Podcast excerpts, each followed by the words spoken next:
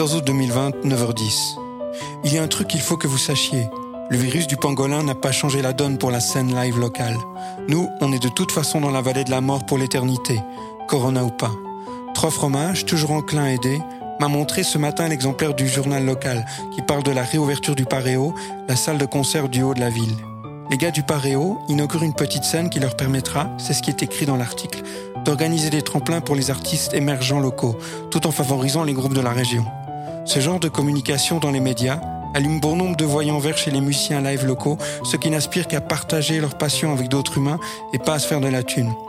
Pour ramener trois fromages à la réalité, je lui explique que malheureusement, nous les musiciens locaux, on n'arrive pas à ramener assez de monde dans les salles de concert, de sorte que les salles de concert comme le Paréo perdent de la thune avec des gars comme nous. Les salles de concert doivent vendre des billets et de la vodka et les cafés-concerts beaucoup de bière. Si vous pouviez résoudre leurs problèmes, votre vie artistique en serait grandement facilitée.